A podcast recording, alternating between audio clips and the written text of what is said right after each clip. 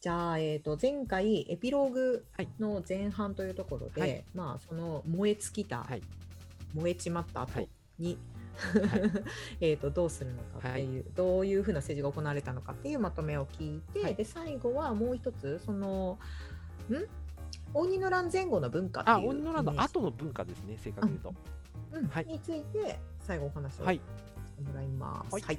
えっと、うん。ちょっと最近注目している説が僕ありまして、えっとうんうんうん。その当時の日本の共通言語が広まったきっかけが応仁の乱後っていう研究があるんですね。ん？何？共通言語っえってと、今でいうところの例えば地方から東京に、うん。まあ、状況って言い方がて適切かどうかわかんないですけど来た時に、うん。みんな強,、強制的にというか東京っぽい鉛で話しますよね、地方の鉛じあゃなあなるほどね。ううんんうんうん。くてそれそれだと思ってください、要するに。うんうんなるほどなるほど。はいうんつまり当時の地方の人からすると京都に行く、うんで京都の話をするっていうことが日本のスタンダードみたいな風な意識がこの後生まれてくるってことですね。うんうんうんうん。でそのきっかけは応仁の乱によって焼け野原になったことによって貴族がみんな地方に逃げていくわけですね。うん、あ確かに、はい貴族っていう人たちはそれは逃げますよね、はい皆さん。で逃げて、てった先で京都こういうとこだったよっていうことを広めていくわけです。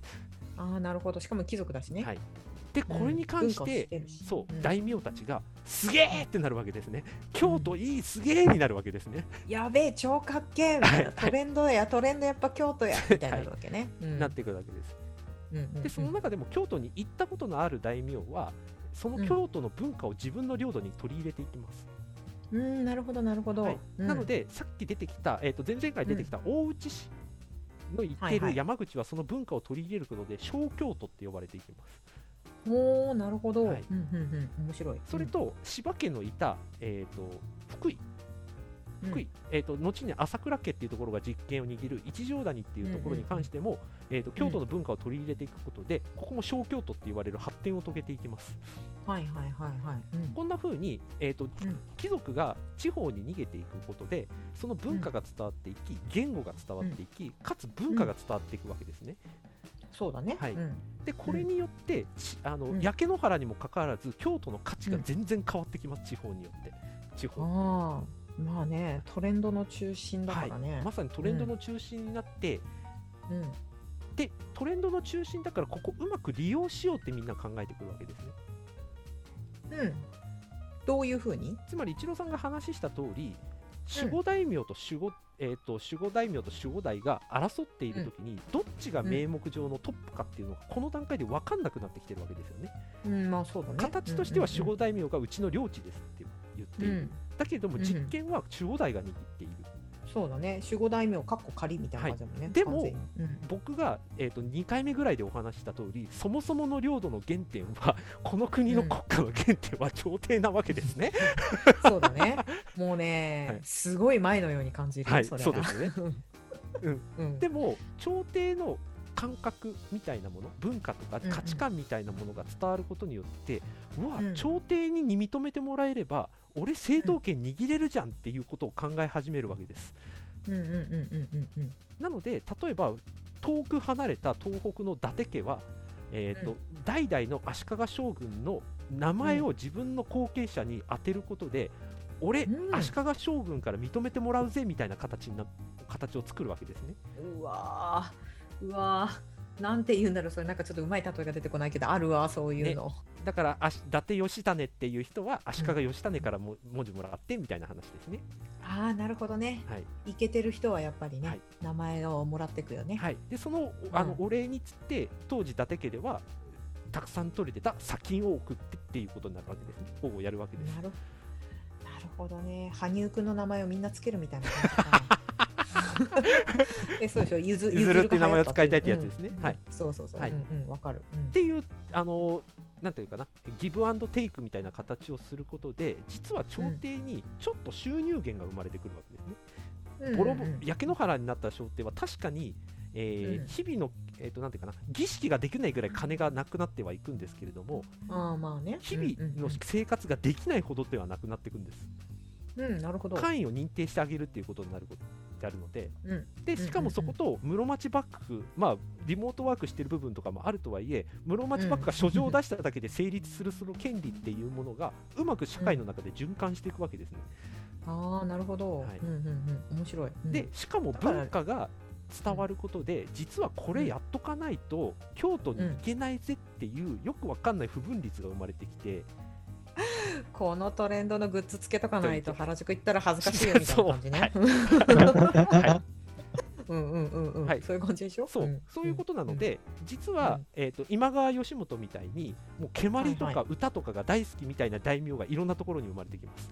もう基礎教養になってくるわけです。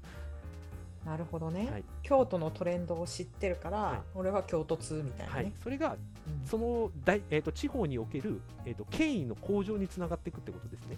はあ面白いそれ、はい。なので意外にイメージないと思うんですけど織田信長も蹴鞠大会やってるぐらい実は京都の教養にはちゃんと通じてたりするんです。ああすごいね。か勝手に、まあ、焼け野原になってはいるけれど桜綺麗だったんだよっていうので。が伝わるんです。じていう行ってみたらがっかりするんですけどねみんな。なんもねえってね。はい、何これっていう風になってくるんですけど、そうそうそうなんもねえってなるんですけど、しかも周りは腐敗していてさ、はい。疫病が広がってるわけはい。ですよ。そうなんです。うんいう価値が生まれてくるのが実はここの大きなポイントで、実はこのポイントが結果的に、えっ、と、なんていうかな、次の生活圏を生むことになってくるんですよ。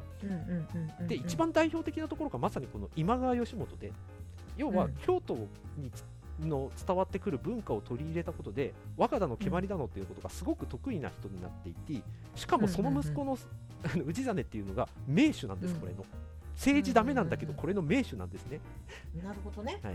で今川義元がご存知の通り織田信長によって桶狭間の戦いで撃たれるで、うん。今川氏真はこれに関して、まあ、あまりうまい立ち回りができずに最終的に領土を没収されてしまうんですけれどもはいはい。うん。で彼が何をしたかというとこのまま京都に行ってうん、で蹴鞠の名手として収入源を得ていくわけです、あら。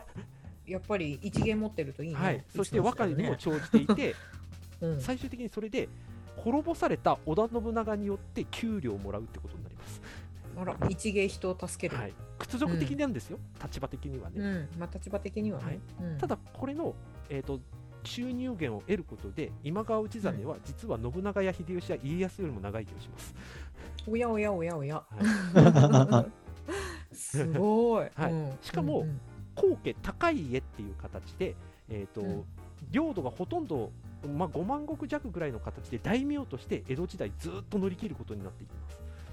へえ。はやっぱり争いじゃなくて文化なんだね。うんしかもこのうん文化でなぜ残ったかっていうと、さっき言った通り、うん京都から伝わってきた文化っていうものをアップデートしていかないといけないので、それの橋渡し役っていうことで、貴族だったり今みたいな高家の人たちの価値が上がるんですね。なるほど。情報も持ってるしね。情報も持ってるし、しきたりみたいなものをちゃんと教えていかないといけない武士にっていうことが生まれていくわけですね。なる。ほどね。はい、もう武士の中でも要はマナーが知ってないやつは武士じゃねえぞとそう、大名にもなんねえぞ、はい、京都のトレンドは品品とマナーと、みたいな、はい、うん、がトレンドなんだぞみたいな、はい。知らないのトレンドみたいな。そうなんです。ご飯の食べ方知らないのとか、はい。蹴鞠できないんだみたいな感じで、はぶられたくないから、はみんな覚えていくってそう覚えていって、京都に行ったら、まず最初に和歌やりましょうねとかって言って、お誘いを受けたらちゃんとできますよみたいなことが、あの条件になっていくわけですね。うわーそれあのギャル文字読めないとギャルじゃないみたいなイメージ近いかもしれないですね。うん。はい、うん。で、そうすると、うん。今度は何が生まれるかというと、戦国大名の中で、貴族もしくは朝廷に対しての窓口が設定されていくんです。うん。うん。うん。うん。これが取り次ぎって言うんですけれども、この取り次ぎが今度は、えーとうん。戦国武将の中で大名の中でもトレンド担当みたいになるわけですね、おうなるほどね、はい、まあ、窓口ですからね。窓口ですからっていうことになって。うん、常にアンテナ張ってなくちゃいけないからね、はい。でしかもその人が外交官を経るケースが増えてきているので、例えば織田信長に仲良くなりたいってなった時に誰を取り次ぎに指定するかでその大名の運命が決まるみたいなことになっていくわけです、あらあらあらあら、うん。はい、これをうまく乗り切れるか乗り切れないかで戦国大名の生死が変わってきます。それをどうやって見極めてるの？ちなみに。これを見極め方が実はその大名のセンスになっていくんですほとんど。センスなんだ、はい、このセンスがあの明暗を分けたのが実は一郎さんの話でいう伊達政宗とも最上義明なんですね。この時に出てくるのが。へで伊達政宗は、えー、とご存知の方も多いと思うんですけど、豊臣秀吉のあのし降伏しろよっていうことに従わないでギリギリまで東北で戦い続けた結果、秀吉の激怒を受けて切腹寸前まで追い込まれるんですけれども、うんうんうんうんその調停してくれるその取り次ぎの大名がうまくやってくれなかったんですよ、それを。うんうんうんうんうんで政宗何をしたかというと取り次ぎを変えるんです、自ら。うんうんうんうん誰にしたかというと千利休に指名するんですね。うん出てきた、はい。うん。で当時、うん。小田原に出あの出頭してたんですけど政宗が。その政宗が出頭してきた時に、もう僕死ぬかもしれないんで最後に茶の湯をちゃんと味わいたいんで千利休さんうん。教えてくださいって言って千利休を窓口に指定するんです事実上。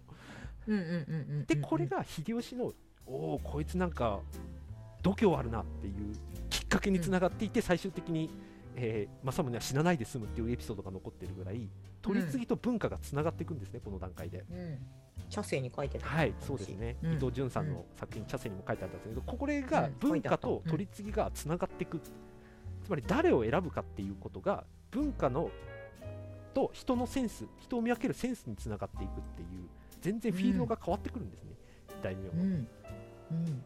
今の時代でもそういう人ってだってニーズあるもんね。そうですね、見分ける人っていう絶ことですね。対見分けるっていう人、はい、だってそういう人の価値がむしろ今上がってる。まあキュレーターみたいな、はいキュレーターみたいな感じになってるけれど、うん良きキュレーターかつ営業はいができる人、うん。なおかつコネクション持ってる人っていうことになってくるわわけですね。うん。はい、これを逆にやらかしちゃったのがもし最上義明っていう山形の武将だったんですね。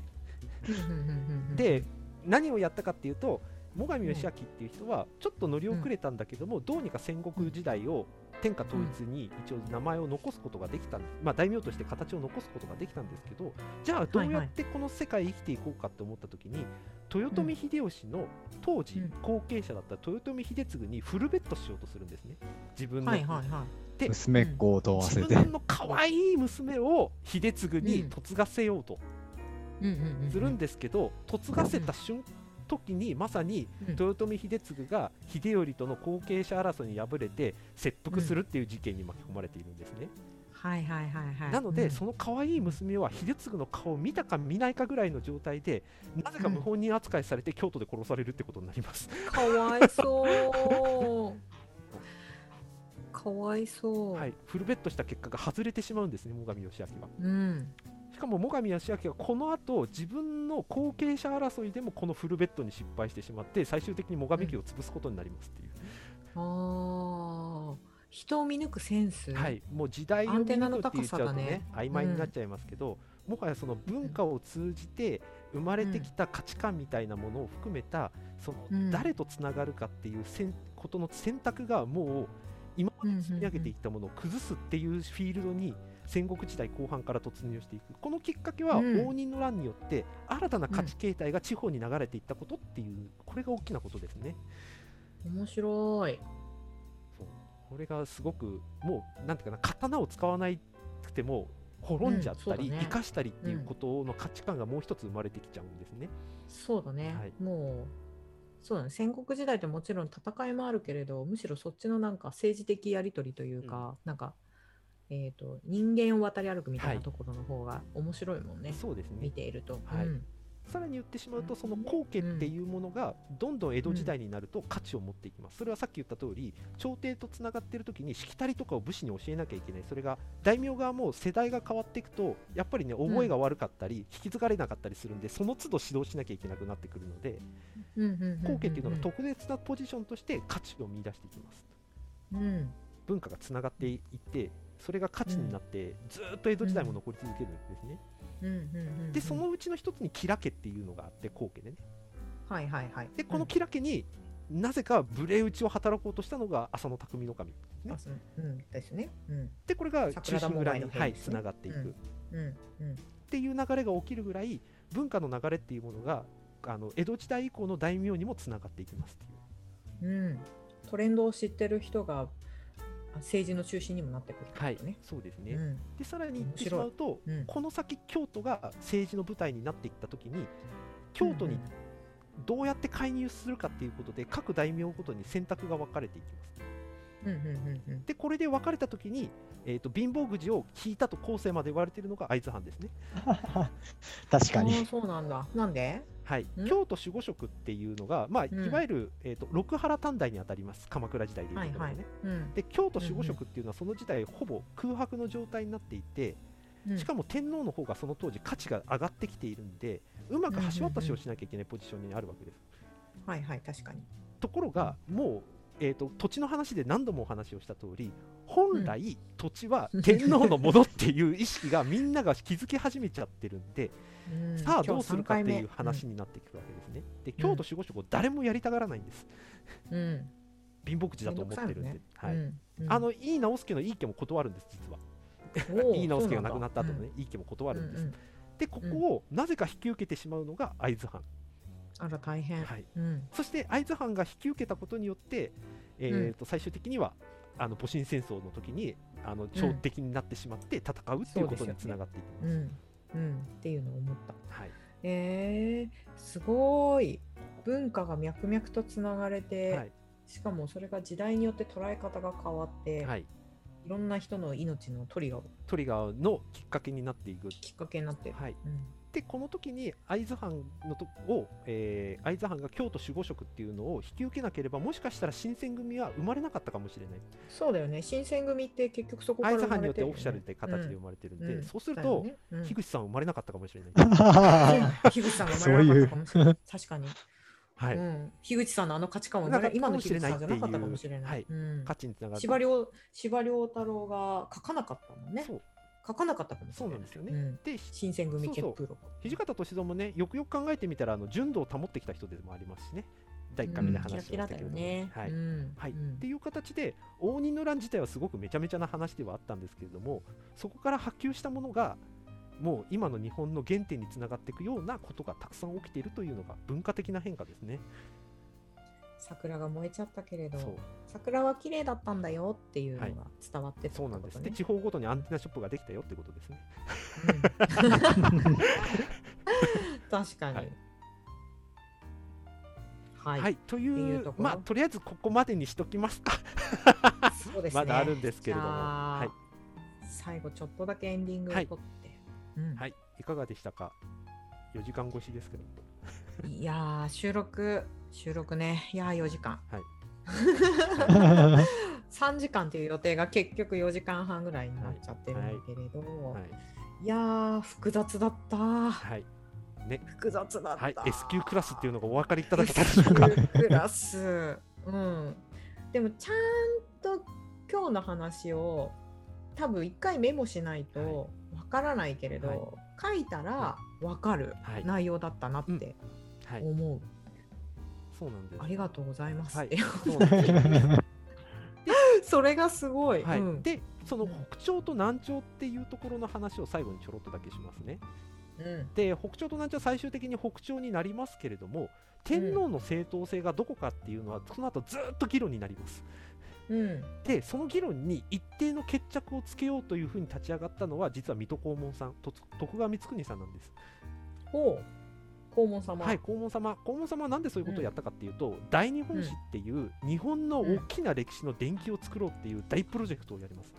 ああなんかそれ聞いたことある、はい。うん、もうこれの元ネタが実はあの水戸黄門の諸国万有記につながるんですけどね。全国の資料を集めたみたいな話がね、うんうんうんでこの時に水戸光圀さんが書いたのが、南朝が実は正当だったってことを言うわけです、ほう。おなるほど。で、うん。その根拠が何かっていうと、三種の神器ね、理由の一つ。マジかよ。いやいや。だから2個あるってば、い。うん。三種の神器は今2個あるんだってば。いや歴史の流れを言うと確かに本人がそう言ってるっていう部分があって、まあ、もちろん他にもいろいろ理由あるんですよ。他にも理由いろいろあるんですけれども根拠の一つに挙げられてるのが三種の神器正当だって言ってるところから来るわけです。いこれはもう歴史と歴史の解釈の話ですよ確かに。何を重要とするかだけなの、はい。ここは。そうそうそうそう、はい。うんそうまあうん形としてもね、あの南朝が北朝に三種の神器を渡すことで南北朝って統一されてるんであのうん。手続きを見ても確かにそうなんですよ。ううんうんん。なので南朝を守った救世主ってことで楠木正成が要はも、ま、持ち上げられて今の靖国神社に銅像が立ってるわけです。ね、不思議ですよね。だから楠木正成が南朝の救世主であり、もう後醍醐天皇大好きで、もうその人のために一生捧げたみたいな形で書かれているわけです。理由はここにあります。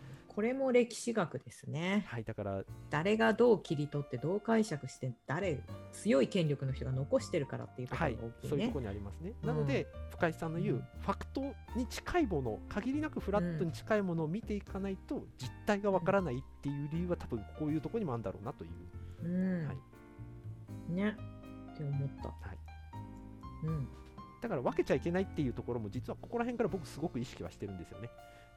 何を何と何を分けちゃいけない例えば悪党だったら悪党って何ぞやっていうところとかね。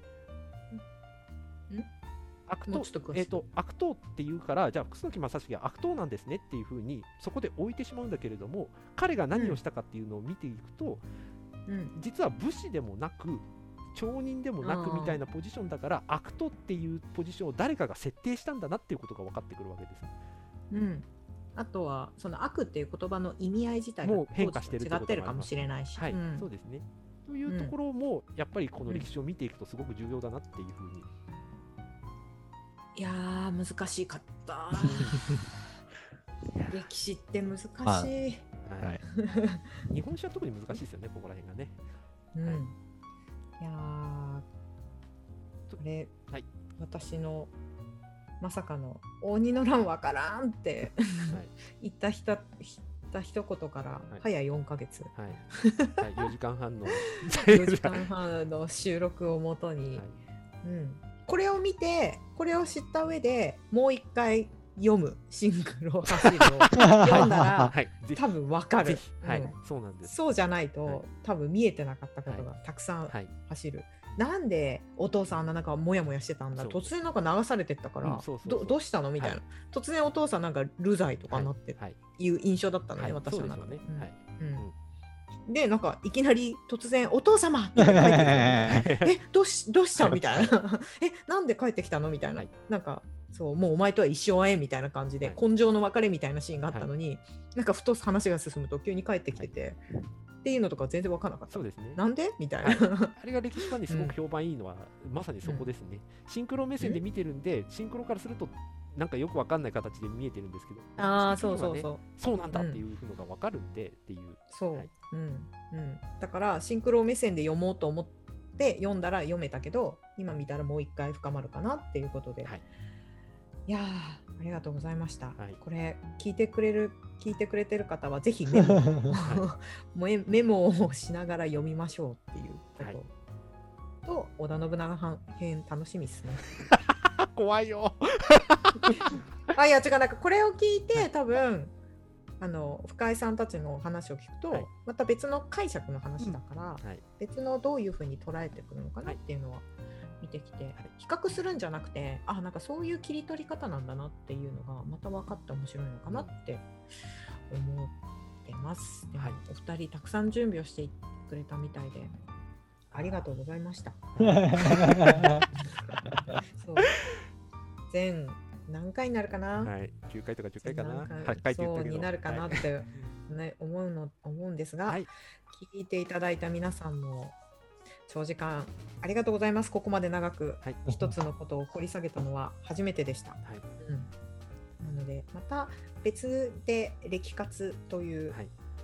ことは走らせようかなと思ってますので、はいはいまたその点については今後もお話しさせて、うん告知等させていただきますので、はいよろしくお願いします。はいうん今日はありがとうございました。ありがとうございました。お疲れ様でした。ありがとうございます。す。